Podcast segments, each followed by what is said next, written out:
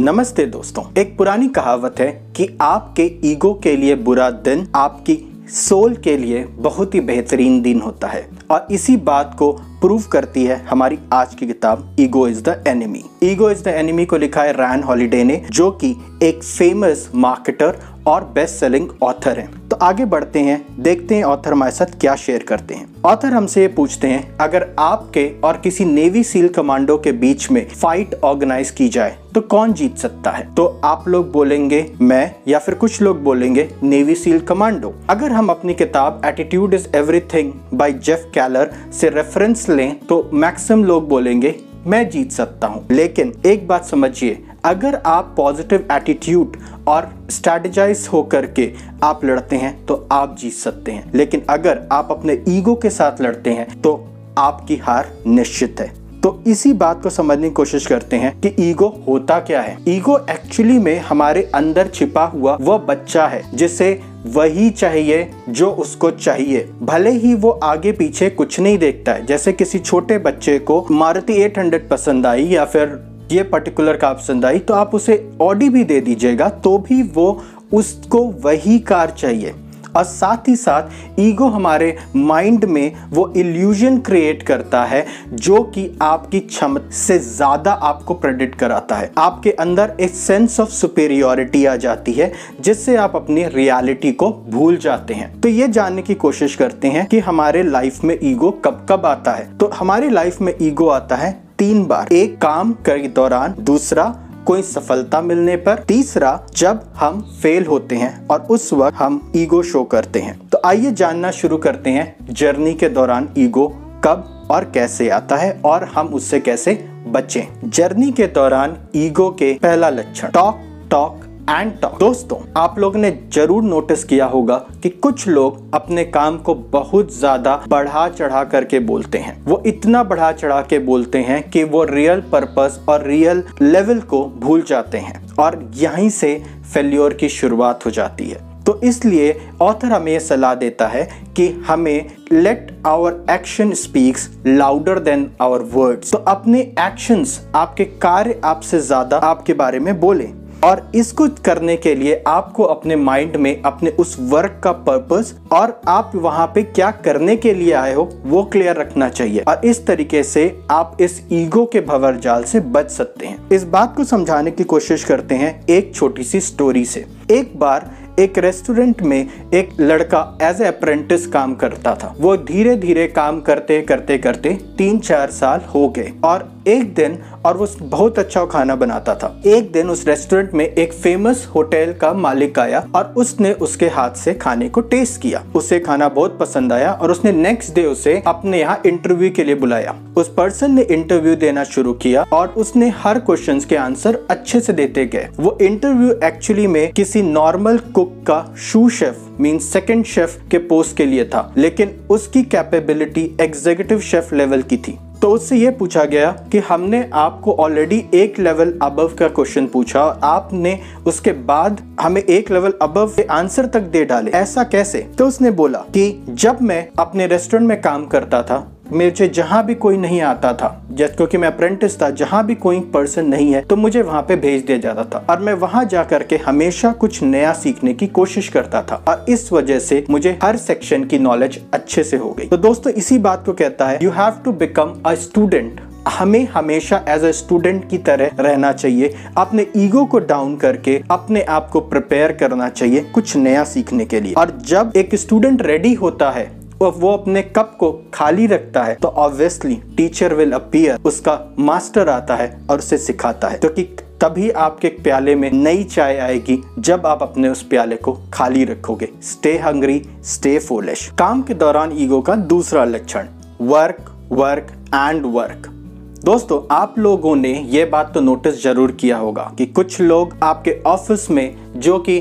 मैं बहुत ज़्यादा काम, मेरे पास बहुत ज़्यादा काम, मेरे ऊपर सारी रिस्पॉन्सिबिलिटी ये ऐसा प्रेडिक्ट करते हैं। कभी कभी कुछ लोग ज़्यादा ज़्यादा और ज़्यादा काम करते करते उनके अंदर एक ईगो आ जाता है कि I am running the whole show दोस्तों तो इसी बात को क्लैरिफाई करता है ऑथर आपकी वर्क इंपॉर्टेंट है। You are a integral part of a team but don't come it as a ego उसको ईगो की तरह न लाएँ। तो अगर आप अपने आसपास झाँक के देखेंगे तो आपके पास बहुत सारे ऐसे लोग होंगे जिन्होंने आपसे ज़्यादा कुछ अचीव किया है, या फिर कुछ मैटर में आपसे ज़्यादा एफिशिएंसी रखते हैं, और उनकी भी इस काम में ज़रूरत है। तो अपने माइंड को ओपन करके उन लोगों के साथ कनेक्ट होइए, और साथ ही साथ अपने आप के अपे उस ईगो को हावी होने से रोकें। काम के दौरान ईगो की एंट्री का तीसरा रास्ता, the danger of early pride. जब हम किसी काम को कर रहे होते हैं तो उसके बीच में आने वाली छोटी छोटी सफलताएँ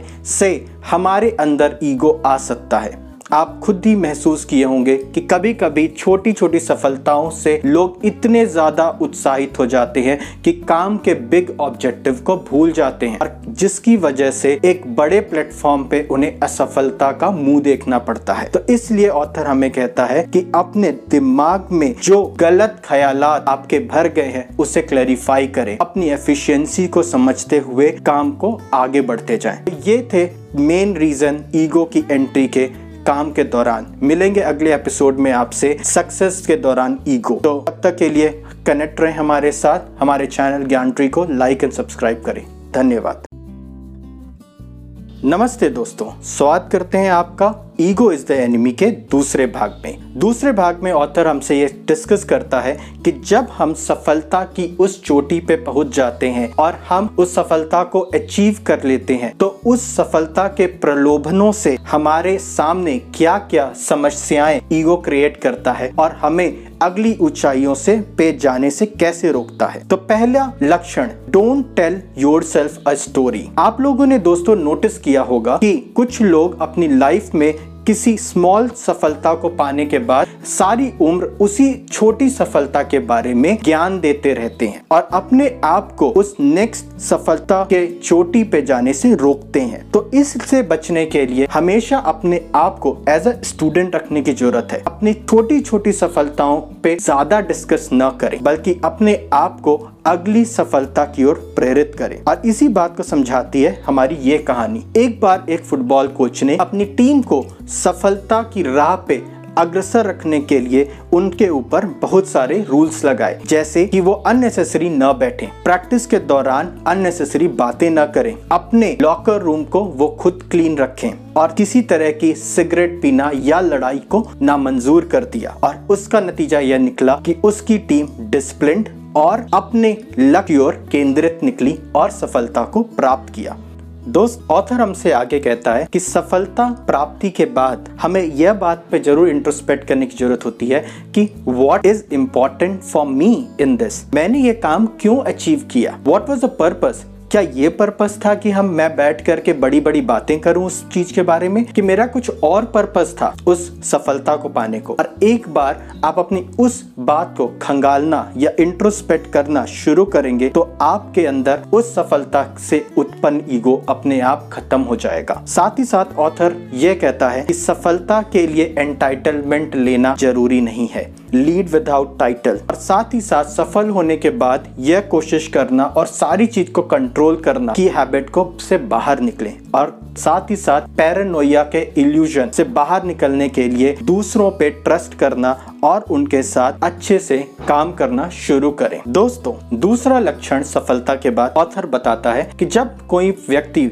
सफल हो जाता है तो अपने सारे छोटे, बड़े कामों को दूसरों को देना शुरू करता है कि मेरे को अपना इस सब चीज़ों में टाइम वेस्ट करने की ज़रूरत नहीं है कि ये काम कर लो, वो काम कर लो और अपना ज़्यादा से ज़्यादा समय सिर्फ़ बातें करने में बिताता है। तो इसलिए ऑथर बोलता है कि सफल होने के बावजूद भी अपने आप को मैनेज रखना बहुत इंपॉर्टेंट है। जब आप अपने आप को मैनेज रखते हो तो अपने आप को हमेशा ट्रैक पे रखते हो। और साथ ही साथ, इस बात से भी बाहर निकलना ज़रूरी है कि मैंने किया, मैं ही मैं मैं ही मैं मैं ही मैं। से बाहर निकल करके मेडिटेट ऑन द इमेंसिटी उस बड़े प्रोफाउंड गोल और उस बड़े पर्पस अपने बड़े उद्देश्य की ओर मेडिटेट करना ज़रूरी है। उसे हमेशा यह सोचना चाहिए कि मैं कौन हूँ, मैं क्या कर रहा हूँ और मेरे इस काम से कैसे मैं इस बड़ी प्रकृति में, इस बड़े विश्व में मेरे क्या योगदान जा रहा है? जिस वक्त ये बात सोचना शुरू करेगा, अपने आप उसके अंदर मैं ही मैं वाली बात बाहर निकल जाएगी और वो अपनी सुबेरिटी को मेंटेन करना शुरू कर